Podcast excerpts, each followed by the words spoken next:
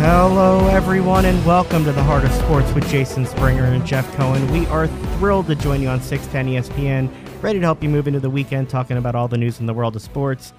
Jeff, did you see the news that came out this afternoon that the Sixers will be playing on Christmas Day? It's a Festivus miracle, huh? It is. Will you be down there with your son? I don't know. Oh, you will be down there with your son. I know your son. You will be down there Why? with your Because son. he wants to see Giannis and JoJo go at it. yes, absolutely. Yeah. You will have no choice but Well, to be there. look, it could be uh, if you're going to start off the season because really basketball, even though it starts sooner, the games nationally don't really start until Christmas. I always right? thought the NBA should start at Christmas yeah. Day. So so you now Go have later. the the first major national game being potentially the two top seeds in the East. Be fun That- to that- watch. That's a pretty good uh, move there by them. Who, you- who are the other games, by the way? Uh, why did you ask me that when we're on the air? You Oh, should have okay. asked. Sorry about that. You should have asked me that before. All right, then ask air. me the question that you that really matters to Philadelphians. Uh, are you going to be buying one of the new jerseys that they'll maybe wearing that day, or that your son is counting down the other two until they're released? Hey, I Go don't, ahead, I don't, I don't wear spiel. basketball jerseys, but uh, I I know generationally, I'm not the guy that they're targeting because my first thought was, okay, here's another jersey. I just need uh, them to wear one one away and one home. And my kid, who's 17, immediately said, "Did you see the newer jersey? And by the way, they're going to have two more coming out." And and we came in, and the the guys behind the glass were pretty excited about the the jerseys there. So what do you th- what do you think about the script?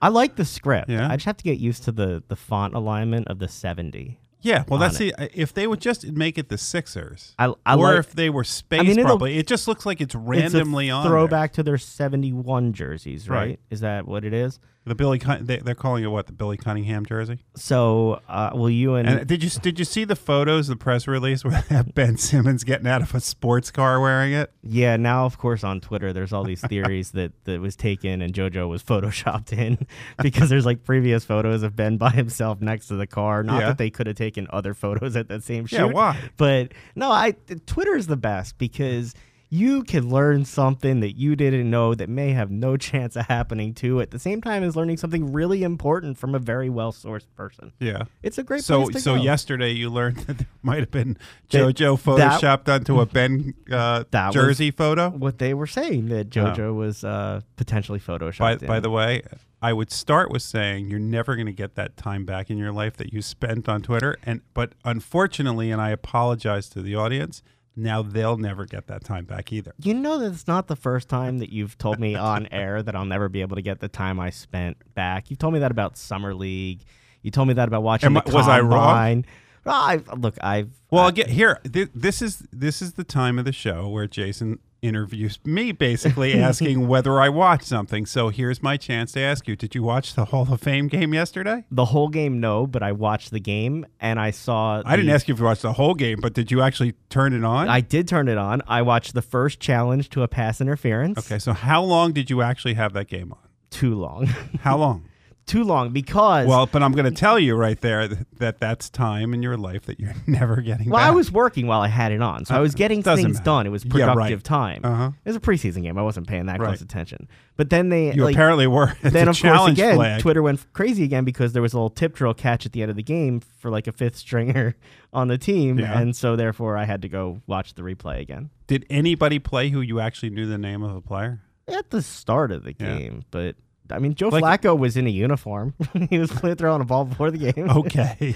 he looks kind of odd in in a Denver uniform. By the way, why in the world, if you're a coach, and I'm serious about this, play somebody in a game that is August 1st? did you Because see, everybody, you're only having been in camp for a very short period of time. Did you see. AJ Green hurt himself on a field in Ohio that the NFL wanted them to use that wasn't in great shape, and now he's got to have surgery and may not be back for the start of the season? well, there's a lawsuit, huh? I, I, I was spoken. Oh, speaking of lawsuits, I did. I was remiss in in.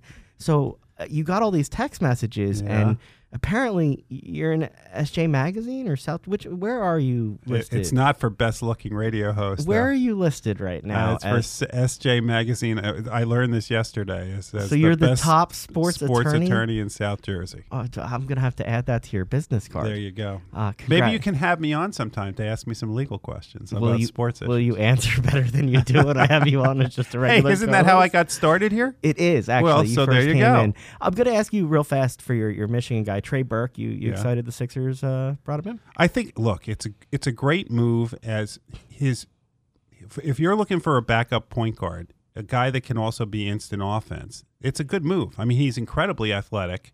Uh, he can shoot, but he can get cold. He can get hot or really cold. I mean, he can do 0 for 13 like there's no tomorrow. But he can he can handle the ball well too. You surprised Furkan's back? Furkan Korkmaz's back? Yes. Back for another tour of duty with the Sixers? I am really surprised. I'm shocked. And, and so here's the most amazing part of that. Furkan said that he knows this is the most important year of his career. If you're him, is this the team that you really want to come back to now? Because how much time is Furkan going to get? Not the time that he would have gotten in previous years with the Sixers. Yeah, like if you're him, don't you want to go to a team where you know you can get some minutes or at least compete for some real minutes? Probably. Probably. All But right. Let's leave the basketball there. Obviously, he's not my client. is I what want. I I'm want. you need to go give him some good advice. Yeah. All right. Two thirds of the season down. Fifty-four games remain in baseball. Exactly. The uh, for the Phillies Yeah. in the season. Uh-huh. The Phillies are tied with the Cubs and Nationals for a wild card spot. So isn't it amazing that the entire city's the sky is falling, but they're in position for a playoff spot? But can they stay there when forty percent of their roster can't go past the fifth inning and they pitch back to back? How much percentage of the roster? Forty percent. Two of their five starters. Wait, every which time. starter other than Nola can go At- past four or five innings? Well, uh, you Who? know that Arrieta and He can't.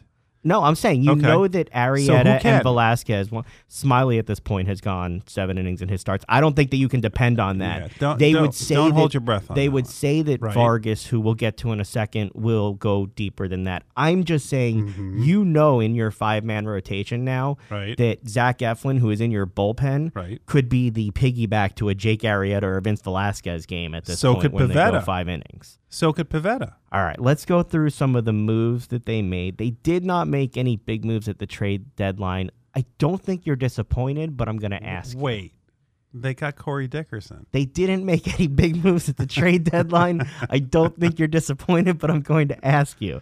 Are you disappointed that they did not make the Zack Greinke move, even though he didn't want to come here like the Astros did, who now they're going to win the World yeah, Series? they're, they're, unless something, unless a meteor falls on Houston, they're winning the But World the Series. Mets it's gave them up or the Dodgers. the Mets gave up their sixth and seventh pitchers in their system for Right. Marcus Stroman. Would you? Why? Would you? I don't Why? know. I don't know why team. Well, at this point, actually, the Mets are only like six games back of the wild card.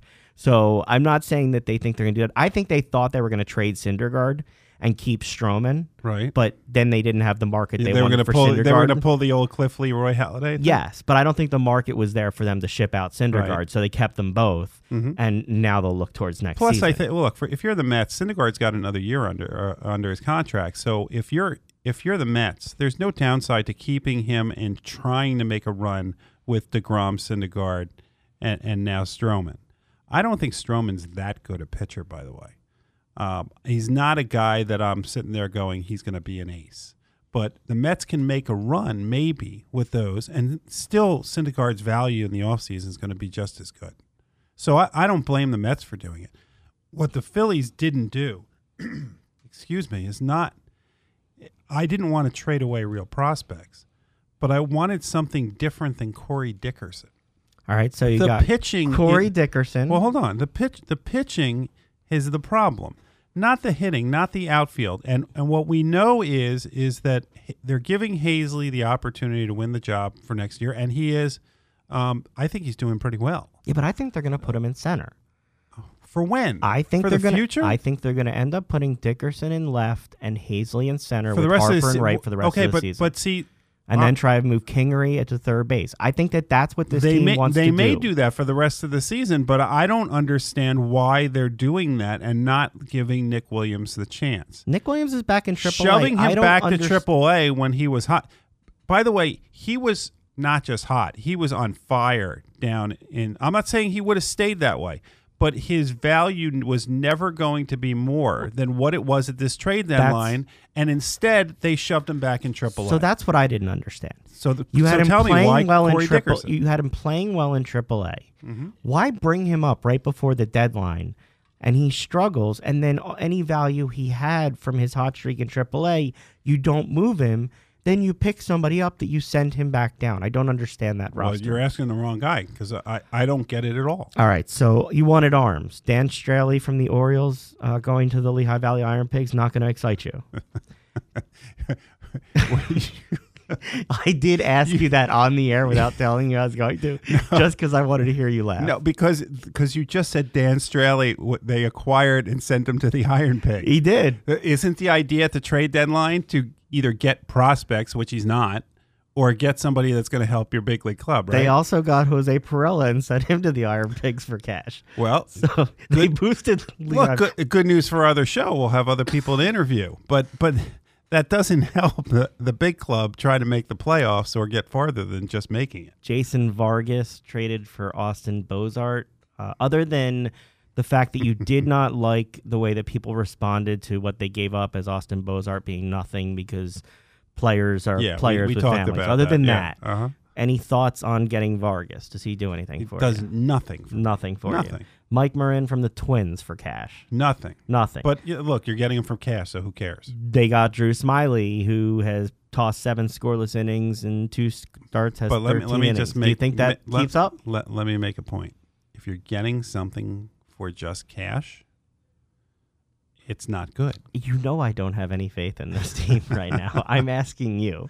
My position. Handing a, another team a bag of baseballs look, or or some cash and some double bubble is my position is not getting a guy who's going to help you in a playoff run. My position on this team has been clear.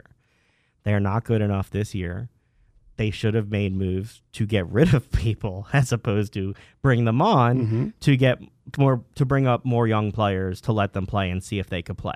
You have to know what you have with Nick Williams. Sending him back to AAA does nothing for anybody. You're the one actually it do, it's not only does nothing it It's actually counterproductive. exactly because you know what happens is Nick Williams has got to go down there and at this point I don't blame him if he's like, sulking what I- because what do I have he to do? went down he did what he was supposed to do he came back up Jay Bruce got hurt I- I mean the stars aligned to put Nick Williams in there every day and as you said you could have put Haseley in center field and Nick Williams in left Harper's in right. You have your outfield for the rest of the season, and then Jay Bruce can stay coming off the bench as a hot as as a bat. You know the Matt Stairs role from 2008, and you're set. Going out and get Corey, uh, and this is not a knock on Corey Dickerson, who apparently still hasn't made it here. Which I'm, I'm uh, unless he unless he was knocked out in the brawl thing- and we missed that it's part. It's funny. Travel issues and Yeah. NBA players wearing hats after trades are two things that just get under your skin so much. You believe that trades should be made instantly because technology exists. That you don't have to wait the weekend. Uh-huh. You don't have to wait this time. You don't like people that have to wear the same hat. But by the way, You're very particular. So so I would like I would like to make a little plug for our High Hope show from yesterday. Um, if you heard the interview with Bryson Stott, who was the Phillies' number one pick this year, we had a discussion with him about somebody starting uh, on social media that Bryson Stott put ranch dressing on his ice cream. Yes. The guy who did that is the guy from the Reds who went charging over to the dugout. Got in the brawl. So, so literally, uh, as I'm watching it on ESPN because I didn't see the game live, the guy's charging over, and and uh, our little friend Alex says, "You know, that's the guy who started the ranch dressing." Of course, your son knew that. He he is so much better than you at this stuff. and I'm like, "Get did out!" you did could you believe that brawl? By the way, Can you believe the suspensions? forty games in total. Can, can I ask people to do one more thing? No, they, Um, you've asked enough already today. It's you, fifteen can minutes you in. stop calling it a brawl? Nobody landed a punch. They- It's not a brawl if everybody just gets out of the dugout. The closest thing that came to a brawl was the Reds manager, who, by the way, what's the deal that he's been thrown out of games eight times already? Ah, I don't know. And Clint Hurdle, who, I, I mean, between the two of them, they should have just said, "All right, you guys go in the outfield. We're going to get ourselves a ring." And, and I just enjoyed. Can you imagine? The Yasiel Puig was traded. He Yeah. wasn't even a red anymore at that point. Yeah, Cleveland. Can you imagine screwed, what huh? Cleveland's thinking Yeah. watching the player they just traded for in the middle Meanwhile, brawl? Trevor Bauer gets traded, and instead of heading down to Cincinnati, he gets into regular clothes into civvies the next day and goes buys a ticket and goes to the game, the, the Cleveland game, the team he'd been traded from. Look, he had the time. What is going on at the trade deadline? Major League Baseball's trade deadline was a whole lot of talk with a lot of nothing. By the way, my favorite comment about the, the Reds Pirates fight or whatever you want to call it. Not a is- brawl because you don't want to call it a brawl. Is the only thing missing from it was Vontaze Burfict. of course, of course. Uh, David Robertson out for the season with Tommy John surgery. You you surprised by that at all? You think he would be back? David Robinson? David Robertson? David Robertson Yeah. out with the Phillies. Did you think he would be back with the? No, he had been out for too long, and it really is a shame. I mean, injuries are not something you can control. You know, so No, definitely not. Adam Morgan on the 10 day IL with a left flexor strain, and Dylan Cozens is DFA'd. Any thoughts on uh, Dylan Cozens no longer here? Dylan, Dylan- well, you know, he could still get you can still get signed. He has to just get through waivers now. But Dylan Cozens just never was able to deal with the strikeout problem that he had. All right, why don't we leave our baseball talk there and bring on a little soccer talk coming on now? Uh, Julie Ertz, uh, Women's World Cup champion. Are you there on the line? I'm here. Thanks for having me. Thank you so much for joining us. How uh, how special is it to again hear those words, Women's World Cup champion? Um, it doesn't get old, I can tell you that. What, what was what was the experience like over there? This Wouldn't it be time? funny if she said it did? Yeah, right. it'd, be, it'd be great if you like stop saying it. It's not Yeah. nothing. What was it like over there though? I mean, we saw the the France game. The tickets were going for like eleven thousand dollars. Did you guys know how crazy people were going outside of where you were playing, or were you kind of in your own bubble, in your own world there? Um, I mean, you kind of create a bubble for the most part. I mean, you kind of have to because it's just such a crazy tournament during the time. But, um, yeah, I mean, it was it was insane. I think I went in going to like, you know, we're in Europe. I was like, we might not have a home crowd like we did in 2015 because Canada's a lot easier to get to. Um, but I was actually absolutely shocked and amazed at how many fans we had um, in every single game. Obviously, the France game was um, more so 50-50, um, and that was crazy, insane, and kind of to hear that. But it was really cool. I mean, we we felt the um, the support and kind of like the craziness that was going on over there, and we knew that was going to be a huge game. Even even though you grew up outside of Philadelphia, you have become a Philadelphian, and Philadelphia seemed to have embraced you. Did you know what was going on back here in Philadelphia? I mean, I, I personally went to uh, one of the bars that show soccer games, uh, and it was packed for every one of the Women's World Cup games. Um, that's awesome. Um, well, our Zach's mom and his brother, they were all out there as well. So they went to a bunch of, of bars as well and was telling me. So I had I had an insight as well because they they joined in the festivities out there too. So uh, you get out there, you, you get through the, the tournament, you you win, you you hoist the trophy again.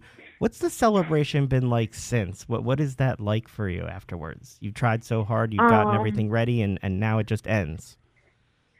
Yeah, you know, it's so. I mean, it was such an amazing experience. We got to come back. We get a t- ticker tape parade in um in New York, um, and then flew to LA, and then we had the ESPYS, and so it was, it was just like a crazy whirlwind for sure. But it um it kind of doesn't take um too long for um for you kind of to want more, and so I think I think someone told us today that we're 26 days uh from the from that final. So uh yeah, I mean now it's kind of crazy because then you're kind of already on to the Olympics. That's only about it. I think less than a year away now. So uh, it's kind of crazy how it switches already. What's the most fun thing that you had an opportunity to do as a result of winning the World Cup that you never thought that you would be able to do?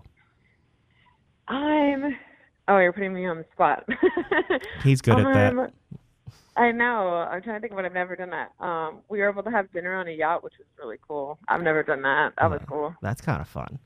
Um, the- Yeah. The, growth, I, I had talked, uh, we had, oh, I did want to ask, we had JP Dellacamera on a few weeks ago. Do you ever listen back to the calls of your goals when you score? Do you ever, do you ever do that? Uh, no. I just I, I love the the way that some of the calls were and, and how it went. I just never knew whether players actually go back and, and look at that. You know, we're a highlight society. I didn't know whether that gets back to you. Now you're you're back and you know you guys are back to your, your teams with the, the women's soccer league. Um, you know, I follow the, the team in Jersey, of course, and they're actually talking about moving the, the game with Carli Lloyd's team, the uh, the Sky Blue, and and Megan Rapinoe's team up to Red Bull Stadium because they may not be able to hold it with capacity at Yurcak Field there. But any thoughts on how the excitement from the World Cup has transferred over to the Women's League? yeah, it was tremendous. I mean, I'm in. I got dropped in Chicago, still in Chicago, and um, it was absolutely amazing. It was um, it was. I'm trying to think. Uh, we had 17,000 plus um, fans there. It was an electric um, crowd. It was amazing. I mean, we had amazing attendance across the entire NWSL. So just the support and the continued support has been huge. Um, obviously, the NWSL is, is so awesome to have to be able to, you know, have young girls dream about playing professionally in their country is, is huge. And so it's been great, um, especially from coming back and the continued support. You, you're also not only playing back on the Red Stars, but you're also going to be going on this tour, the Victory Tour um, which is going to be here, I believe, on August 29th. What's it What's it like to to know that you're going on this victory tour and you're playing in places like Lincoln Financial Field, in front of a bunch of your home people?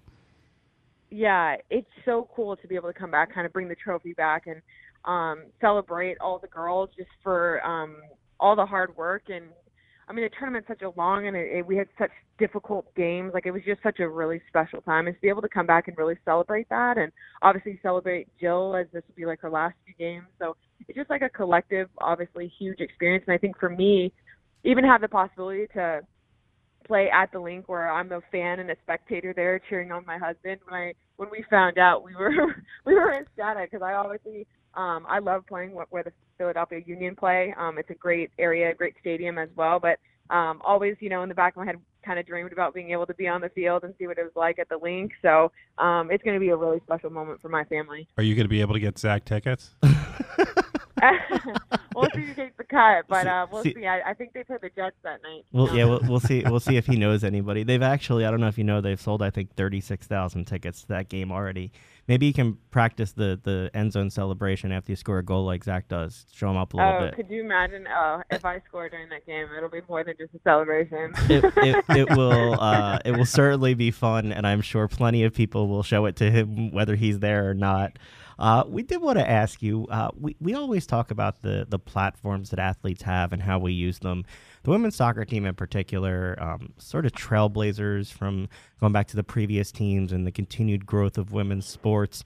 What's it like for you to be a role model for women and young girls and, and people who are fans at that level? It's been truly an honor, and I think kind of each year you kind of learn about your your platform and how to grow. And I think the most rewarding thing is talking to young girls about you know wanting to play in the NWSL or wanting to take our shoes and that's a really rewarding part of the sport um, and it just kind of shows you the growth I think even just watching how many girls um, are playing soccer um, in our country has grown as well and that's really exciting and um, across the entire world. I mean I've, we've just seen growth everywhere. I mean the most amazing thing about France was just some stats that we kept seeing in each and every country. Um, Brazil, England, France. I mean, just the amount of people tuning in to watch um, and support and fans showing up is huge. The amount of sponsorships that want to be a part of it as well. It's just so amazing to be able to think that you can be a part of something that you can really help kind of change and and leave it better than where you where you kind of started. Um, obviously, soccer has been giving me so many amazing opportunities, and I and I hope it um, has the possibility to give um, females um, all over the world the same that same opportunity. What's what's it like to see kids wearing uh, a U.S. jersey with your name on the back of it? Does that ever get it old when you see that? Old. No, it never does. I think I'm still in like shock. Um, one to see that, um, you know, when I first started, they didn't sell jerseys with our name and number on there, and now they do. And even just that growth is so cool to be in a store and see it, and just you know you can choose any any player on the team to wear and and for someone to choose mine it's it's really um it's really special and it, it, that feeling never goes away. I love seeing it. I get the same feeling when i go into the stadium and see people wearing 86 jerseys and um yeah it's every time i'm sitting in the stands um or if i'm on the field and i look up in the stands and see mine it's it's truly an honor and um a really cool moment to have you mentioned Zach's number. How's he handling the fact you have bragging rights on titles now? I I mean I think maybe because I'm in the lead apparently uh, is what everyone's saying that I just don't realize it. Um, but I mean I'm sure it's more motivation as well. I mean Zach's always motivated wanting to have um, you know to do well and have the team do well. So I bet. Uh, you, I don't know. Maybe maybe secretly it does, but he didn't really tell me. I bet you're leading in jersey sales too. She's going to go check the numbers after we get off the right. call. Al- Although I do have to say, and we've talked about this on air, is is that it is very hard for guys to get a women's player's jersey. Jeff is lobbying for you to That's have right. them more And available. I have suggested this because because I th- I know that there are, are boys out there that w- will also be wearing those jerseys. Absolutely, absolutely. I did want to Yeah, ask. that's awesome. I I, think did- this was the first year they sold men, they sold men's jerseys. Uh, Fanatics actually uh, started selling them, and and a lot of people went crazy out of excitement. So that was really cool too to see that even just people just voice that like that's really cool. That sport in general is awesome. I don't know if you guys heard in the stadium when you were playing in the, the championship game. Uh, one of the big issues for you has been the fight for equal pay. Could you hear the fans in the stadium chanting for it? And, and what's that been like for you to have that platform and, and fight for equality on that level for yourself? Yeah, that was kind of came out of nowhere. Like obviously from celebrating and kind of hearing that, and that kind of just goes on the support um, both on and off the field that we've had. But we kind of recognize the power that we have um, in this moment, and obviously in the world, um, been asked for a lot of kind of change to grow and um, kind of put a spotlight on the issue for women in general, and um, yeah, I mean it's it's it's ongoing. Obviously, it's a continued thing, but um, that's kind of what we're trying to do is grow grow the grow it and on and off the field. In, in addition to, to being a role model in that way, uh, you also have the Ertz Foundation. Can you tell us a little bit about how that got started and, and, and where that passion came from?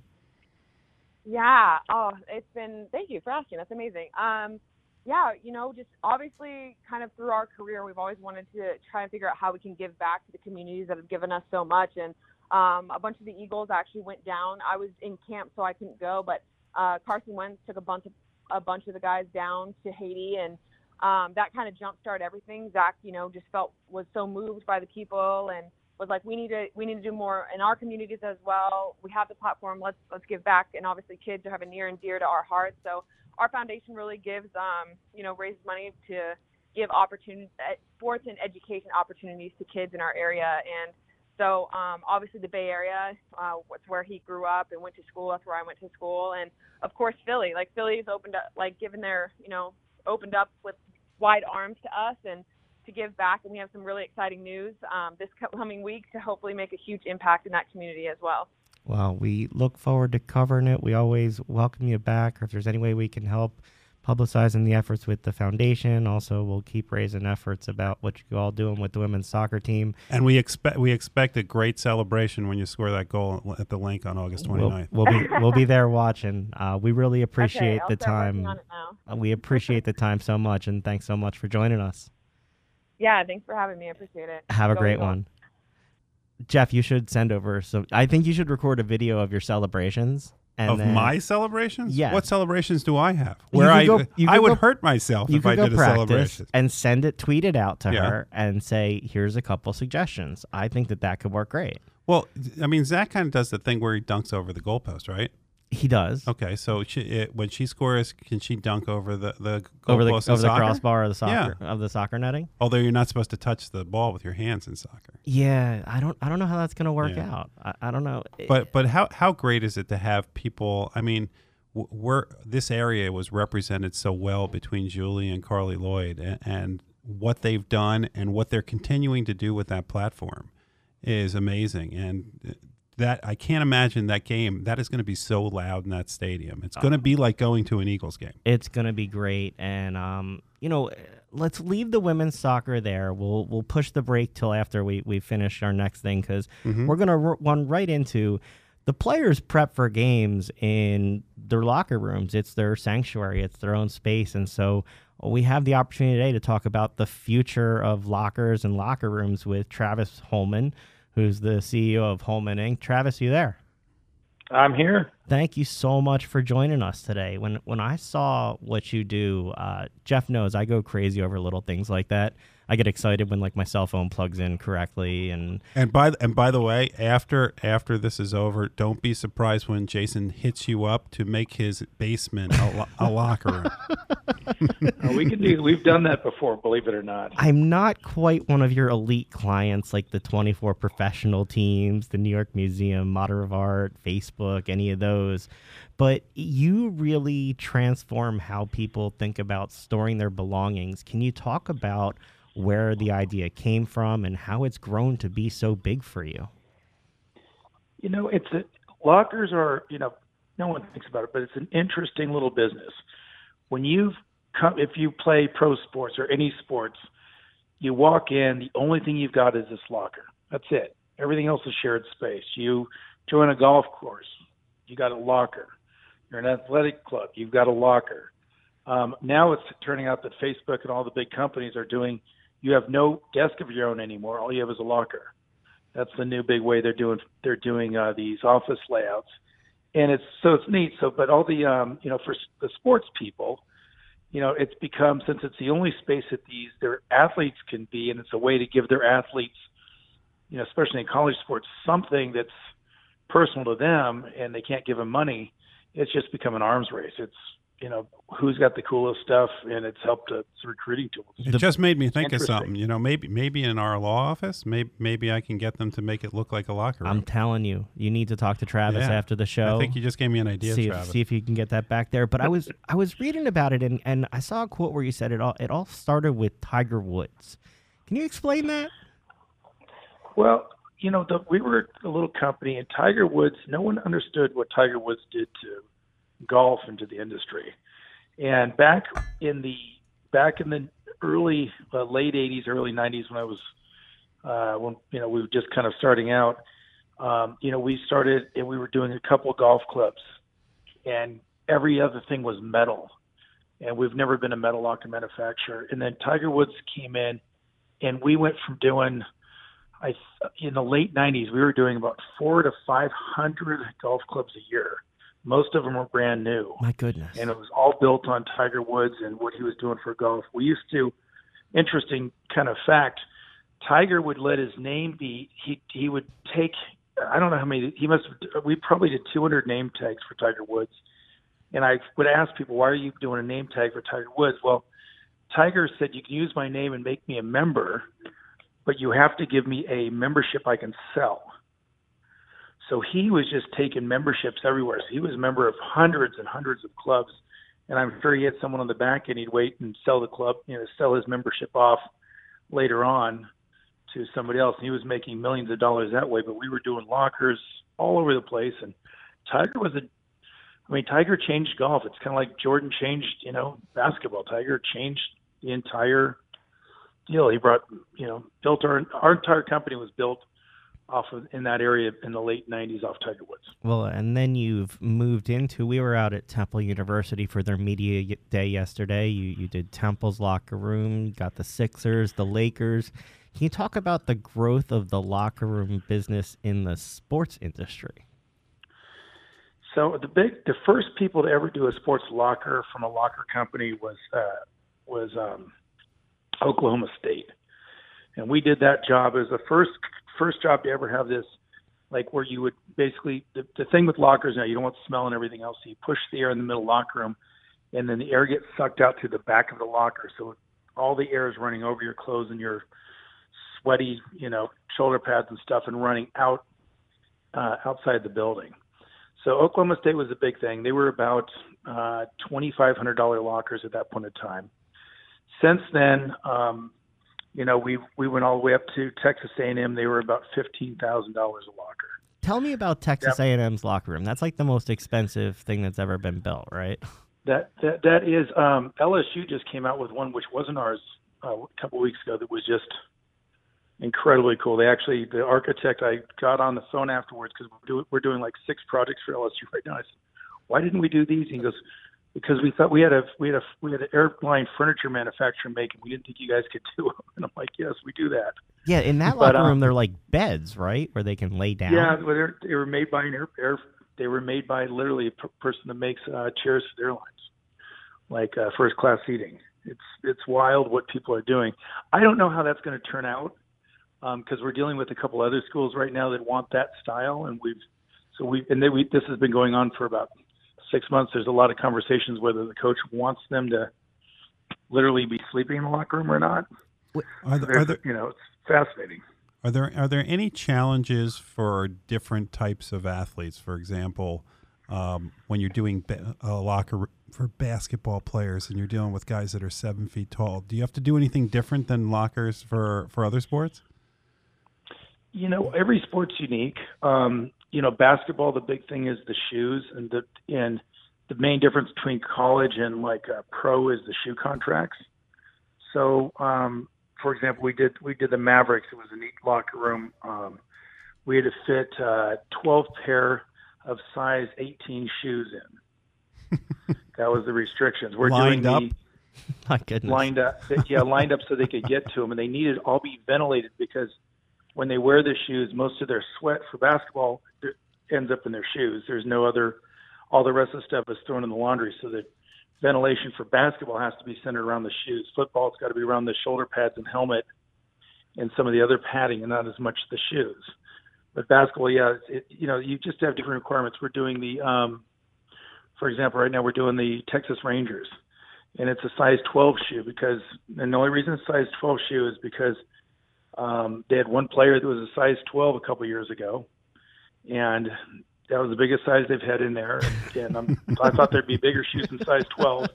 And, and we're doing 16 pairs of shoes for them because they want to be able to have their workout equipment and their other shoes there. And it's just, it's just, you know, there's different requirements for different things. We're doing the, um, you know, and then you go to something like we're doing the Oakland, uh, not the Oakland, I guess they're called the Las Vegas Raiders now. Yeah, I say you're and dating yourself too. yeah. Don't worry, Jeff does that too. A, that's a game day thing. So that's just meant for some. So there's no really big requirements there because those lockers will only be used, you know, once every couple of weeks, and the and the and the, everything will be laid out so they don't need all the drying capacity. So it's all done on what's the need of the team and whether they actually work out and play at the same facility or they've got different facilities for college, you know, where they, you know, might work out in the training center and then play in a stadium. And some people, you know, well, do it both. You, well, you mentioned the Texas Rangers down down the road. You also did the Dallas Mavericks, and, and we were like right. fascinated by. Can you tell us a little bit about the, the, the challenges and what was done for the Mavericks? Well, the Mavericks was was the challenge for the Mavericks was just uh, honestly Cuban, um, and in a good way. But Cuban decided to do that locker room, and he drug his feet when he decided to do it he hired a, a contractor that we use. We'd done the first locker room for him. We'd done his practice facility. He came in and he said, you know, we got to do these. And we said, okay, yeah, we'll, we'll make him. And he knew exactly what he wanted. And it had to be done in six weeks, the entire locker room. Oh, no problem. and yeah, that's when it becomes a, a problem. But he was great. He was on it himself personally. And he had some staff on it. And I mean, it was everyday uh, meetings for God, like about two weeks, and then all of a sudden we just had to start building it, building it. I, and he did a, some really cool stuff in there. He pumps oxygen in that locker room, cost him over a million bucks. Everything in the lockers is, um, we've got facial recognition in there, so when you walk in, um, it knows who you are, and it hits a video screen that's built inside of our lockers. It tells you go see the trainer, go eat. You know, you're supposed to eat, drink two milkshakes at 10,000 calories a piece or whatever it is, and here's a practice schedule and here's what you're supposed to do and it notifies the coach when you come in the locker room so the people know you're there and they can if they need to talk to you it'll tell you to go you know your TV screen will tell you to go who to go talk to and meet with. Does it tell you when you're did cut? a lot of high tech stuff. Does it tell you when you're cut if you if, if you don't do it. Probably. Well? That would be a terrible way to do it. But you, you talk about the technology in there. Um, you know, I, I was interested in some of the college basketball ones, and I mean, it's sort of becoming a recruiting tool with you know people want to have that that type of thing but i mean you have lockers there that have tablet docks charging stations things that give instant access to training schedules game plans and it's all branded. Can you talk about that and and that end of the arms race? Well the you know f- first of all the, it's it's interesting on in the locker room um, the the real branding is coming in. You know, Nike, whether you're Nike's, Adidas, school, or you know who does your your Under Armour. All those guys are paying for pieces in the locker room. The locker room is where the kids are sitting, so there's a lot of branding opportunities. We just did Rutgers, for example. Yay, Um, Rutgers! just Jason's I'm. I'm a Rutgers grad, and nor- and Jeff's a Oh. Michigan grad, and so normally when we talk about sports, it's Michigan beating down on Rutgers. So anytime we get to talk Rutgers, in a positive has- way, I take it. well, then did you just see their locker room? I rooms? It was did. It looks amazing. those. And believe me, it's it was on my list to to bring up. It's definitely going to be a selling point for the team. Jeff, no jokes allowed about the team. you go ahead and keep talking about the Well, I'll locker tell room. you what. I'll be quiet. Rutgers had Rutgers had the worst locker room I've ever seen. Um, they Kind of like got the a new one football team. great. Get Easy, Jeff. But hey, wait a minute, wait a minute, Jeff. The worst locker, the second worst locker room I've ever seen is Michigan. That's Get right, out. Jeff. and and it is true. And Michigan has not redone their lockers. I did Michigan State, and Michigan State's deal was go to, go to uh, Ohio State and go to Michigan. We want something better. And it was easy to beat Michigan in that because they really have the worst locker room in the country right now. Jeff's going to get on the phone to fix after this to people That's in right. Michigan. I'm gonna, be like, to I'm get gonna on the call. phone. I'm gonna They're call Warde terrible. Manuel after this. It's terrible. Tell them to give us a call because we, you know, it, but it's it's really it's um, it's it's the worst I've ever seen. It's they're, they're hooks. You go in there, they're hooks. They actually have they actually bought product from us. They brought locks and stuff, but their game day stuff Jeff- is literally a, Jeff had the a hook. athletic director on in there. here when I wasn't in studio a few weeks ago, so he's not joking. He's probably going to text him and be like, Call "What's up him with our lockers?" All right, I'll do it afterwards. Uh, well, I went up there. Here's what's up with their lockers. I went up there and they were doing their basketball lockers, and they have the students making them, and they make them in place, meaning they bring wood into the locker room and they start cutting the wood and start trying to put it in place. And they just can't get anything that's uh, revolutionary by doing that. It's Well, I, I so okay. Since we're way on, they did it. when since we're on the Big Ten, um, it, it- back Okay. back in the day, Hayden Fry painted the opposing locker room pink. Um, it has has any without without naming names unless you want to. Um, has any team asked you to do something unusual for the visitors' locker room? No, not really. No. They, they uh, the the visitors locker room is usually just the most basic um, locker ever, and what we end up doing a lot for them is just literally we'll do a shelving unit with some hooks. sounds like it looks like the I mean, Michigan they won't home give 'em- locker They room. won't even give them. Yeah, it's the Michigan home locker. Based home locker is what it is. well, then Michigan feels at home any place they go. you guys don't just do sports stadiums though. You've got SoulCycle, you've got Boot Camp, Pure Barre, Equinox. So people who are just going to the gym are are seeing some of this technology in play, right? Oh yeah, we've got. I mean, the stuff that's really big right now is like um, this antimicrobial, meaning you can't get infection from it. Um, that's becoming a big thing. There's soft touch. There's all this research now that people, kids are on their phones so much that they're not getting enough uh, sensory touch points, and so that all the new product that we're making, actually the stuff at Rutgers is this. It's a soft touch thing, and then um, you don't want the stuff to break. So if the thing gets scratched, the new technology is that you heat it up. We can take a, you can literally take a um, blow dryer to it, and it it heals itself. It comes back, and you can never tell anything ever got scratched for vandalism. That's amazing. There's so much technology with the materials out and the way they do it, and to keep people, you know, all all the big stuff right now. We're doing all these office spaces. We're doing Googles and Facebooks of the world and Apples and everybody else, and um, they get so many people in there. They don't want to have fingerprints, so we have anti-fingerprint material out there now, and it goes into locking mechanisms. Everything's got charging stations. The Rangers have on their new locker have four different charging stations in their locker so that they can put their phones down. Not, not these aren't types you plug in; these are types you lay stuff on top of and everything else. And they got video games. We're doing stuff. We're doing one locker right now that um, I can't tell you the school, but you will sit back in it, kind of like what they did at LSU. And we've been working with JBL, and it'll pump music, or you'll have a TV screen or whatever you're watching, and it comes into the locker where you're sitting back into it, and you can listen to everything, and the music doesn't go out because it's all sound absorbing inside My goodness. but the coaches can still talk to you and and you can still hear anybody talking from outside they just can't hear the Wow. sound coming from your speakers So is It's that all the, catchy, is that the Sounds like kind of like George Costanza when he built the thing under his desk in Seinfeld. is that what comes next with the industry though? It's advances like that, or is it the redesigning of the actual player space like they did at LSU. Where does this industry go next? I don't know. I mean, the the you know the lockers are an important part. It's again, you know, when if you're a if you're a if you're a player, you're, you go to you know you're at Rutgers. You've got that beautiful space that they've got, for example. But the only spot you have is that locker. You don't have anything else. So the arms race for the locker and for a spot for kids is going to be there for quite a long time unless they start paying athletes. Now the NFL locker rooms aren't nearly as nice. And you'll talk to those guys and they're like, Hey, we pay the guys, you know, four million dollars a year. Screw it. We're not gonna put the money into a really, really I mean, they're nice, but they're not anything like college. Because they, they don't need them. They you know, hey, you want you want the best locker room in, in the NFL? or do you want to get paid an extra half a million a year? Well, I'll take the half a million.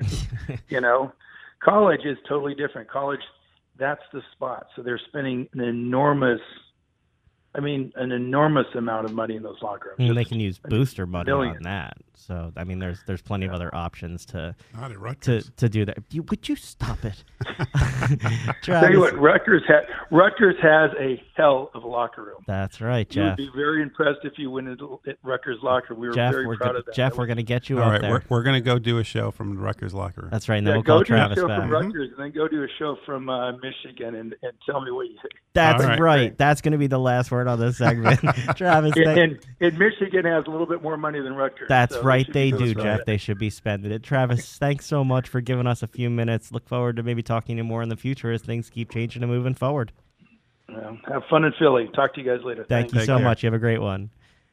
Jeff, you're definitely calling the people at Michigan like right after we get off the air, aren't you? And being like, "What's up with our lockers?" You had to hear it from a Rutgers grad. Yeah, maybe that's what's been keeping them from the national championship. See, I didn't say that. Wh- By the way, what's Rutgers' excuse going to be now?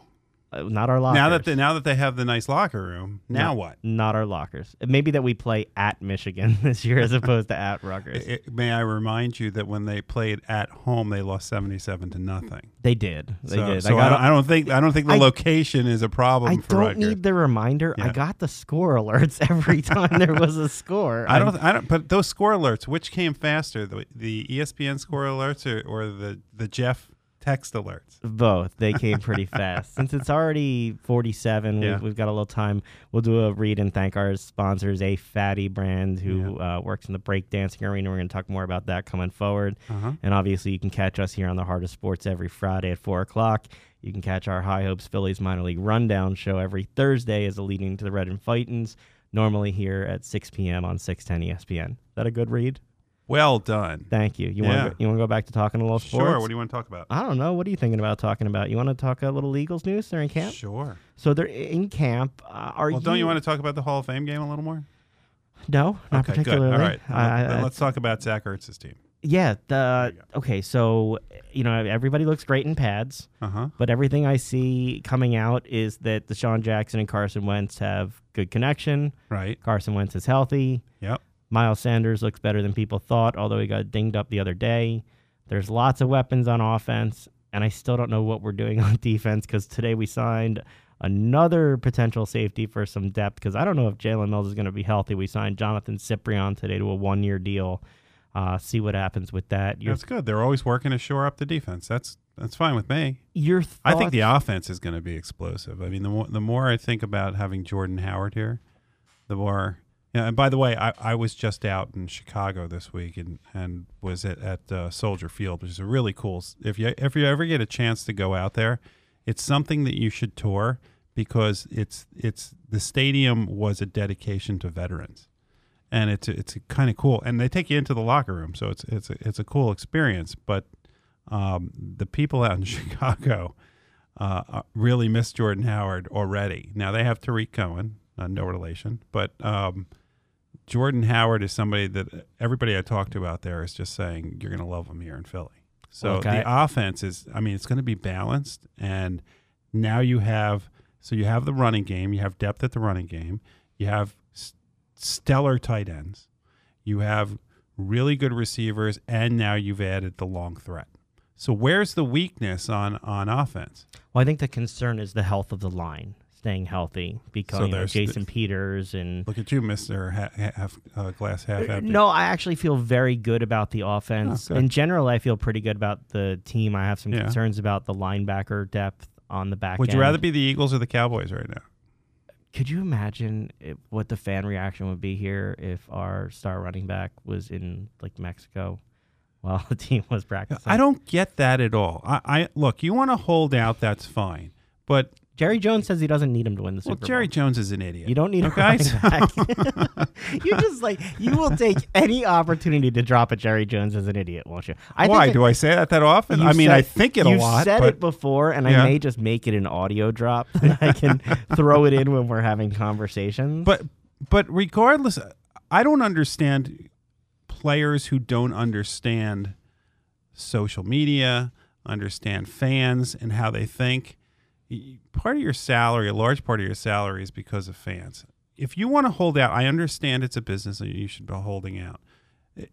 But I don't understand why you don't hold out and have photos of yourself working out and, and doing what you need so people feel that going to Cabo while the rest of your team is is working out does go- not make any sense to me. I'm gonna go there for a wedding next year for I a mean- friend, but I'm not playing a game. I mean, it's it's also fair to say that Elliott's an idiot too, but um, for lots of reasons. So I don't really get this. did you see the reception that Tyreek Hill got at Chiefs camp?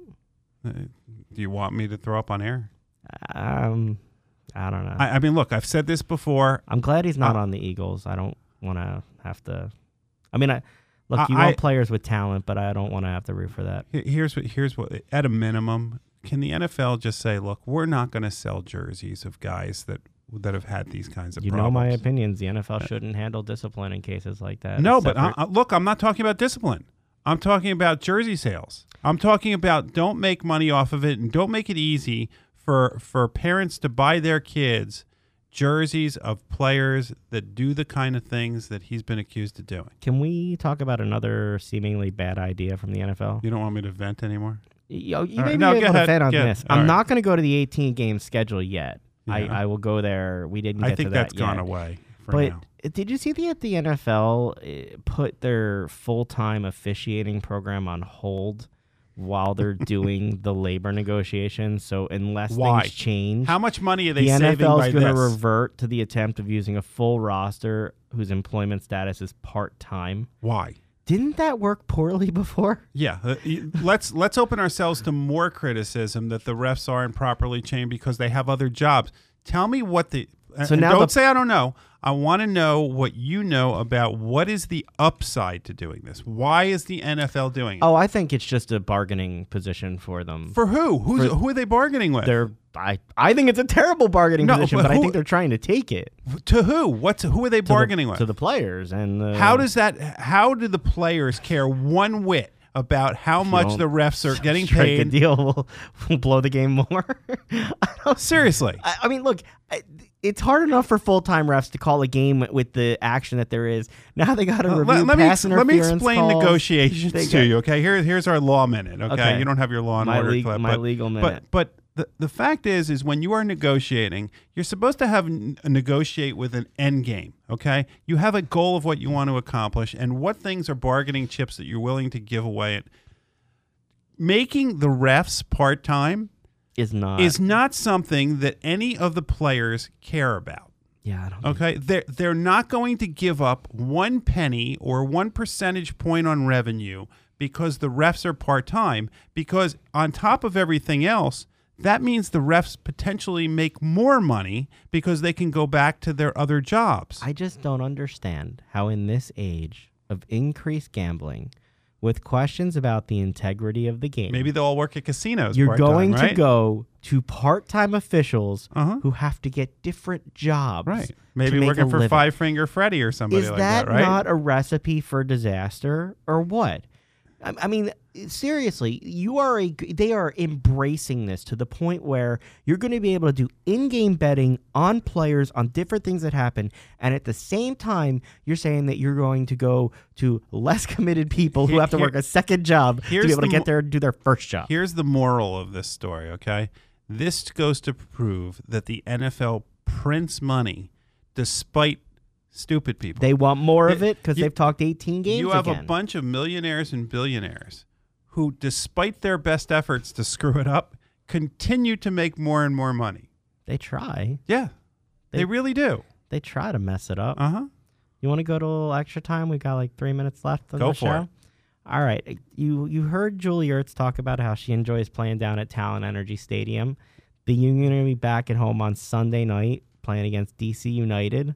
Talk to me about what's going on with the team, where they stand, and what we got to go that happen this weekend. Well, they lost four nothing to Montreal. It was a it, tough it, game. it was a rough game to watch. From it start really from start to finish. Curtin, Yeah. And I don't un- I came don't- out afterwards saying that wasn't them, and it's um, they've struggled. Well, they have struggled since Jamiro Monteiro went down four games ago. I don't buy that. You think what? You think he's the glue that's keeping the team together? They've been outscored 10-4 with two 4-0 losses. Since yeah, but but they've down. got they've gotten two players. One who was supposed to be good, who's finally back and healthy, and they got another player. So uh, I don't see Montero as being the real problem. Uh, I don't know what the problem is. A lot of it seems to be on defense, but they've had the a lot offense of didn't exactly score goals, and and you kind of wonder that they were in such a groove playing together. This group of guys, you just wonder that even though they got two players back who could be the best players on their team, that it that chemistry matters. It's stars versus team. right. And so how do those stars fit in the team with the chemistry? We have what a month and a half left before the playoffs. It's clear they're going to be in the they're, playoffs. they're still in first place. Right. They're, they have 39 points. Atlanta and DC United are behind them at 36 points. So clearly they need another win this weekend to to stay in front of things. Well, they also need it to just because they need a win. I mean, n- now they got to get on a roll going into the last month and a half of the season so that they're ready for the playoffs. I mean, this this is a team. If if I were had to predict it uh, finals right now, it would be L.A. versus Philadelphia. And are you okay with that? What do you mean? Am I okay with it? Is that a final? By the way, I'm not sure which LA team because they're both good. They're really good. But but I so personally, you still think I want to see Zlatan are- play in person. You, you still think the Union are going to come out of the East? Yeah, I do. I, I think that they have that much talent and they have the goalie to do it I as think long as they he need. stays I think they need to stay out of Atlanta. I think. I think they need to have as many home games at Talen Energy. Can we go if they have if they have to play in Atlanta because uh, you know they have free uh, you have re- any- refills? Do you have any miles? Depending on what day they play, we could get Chick Fil A too. yeah, yeah. If it's on a Sunday, you can't. yeah, but, But, if they the play free Saturday free game- refill, Coke refills is like all day. so it- you know the plane ticket might cost a little, but I get Yeah, but think refills? about it. Yeah, exactly. Is that how it works? Uh huh. And a great game. It is a great game. Right. Hey, by the way, last minute, uh, before we, we sign off, got like a minute and a half. Did you see the guy who went to the Colorado game and threw the ball in the uh, the like fan pitch area? Do you believe it though? yeah, uh, apparently they had seen him at a previous one and saw him. Where throw. was he before this? I- Just I- for people that are listening, I mean, we're talking, but but the guy threw a 96 mile per hour pitch in, in that little area that you can all go and throw a baseball. That What most people throw it like fifty or sixty or seventy. and and it hurts when you do it. Yeah, you try throw out your it. shoulder. Yeah, I've done it several times. So so what would you say? throwing You out my that- shoulder. You did that this afternoon. Yeah, that too. No, yesterday I did that. Um, where was he beforehand?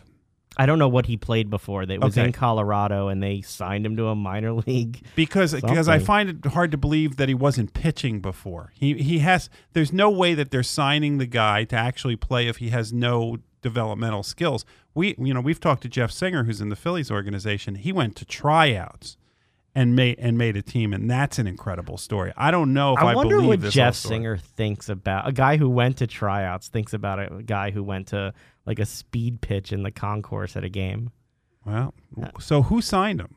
Uh, the A's. The A's. Oakland signed well, him to. to, to a- be fair, they do like to buy low, so is that is that how it is? that's how they're going to be getting. Maybe you should go try out for a team. That's going to be your last Yeah. profound thought for your week. Thanks for joining us this week. Make sure to join us next Friday night to help you start your weekend in style. Have a great one. Bye bye.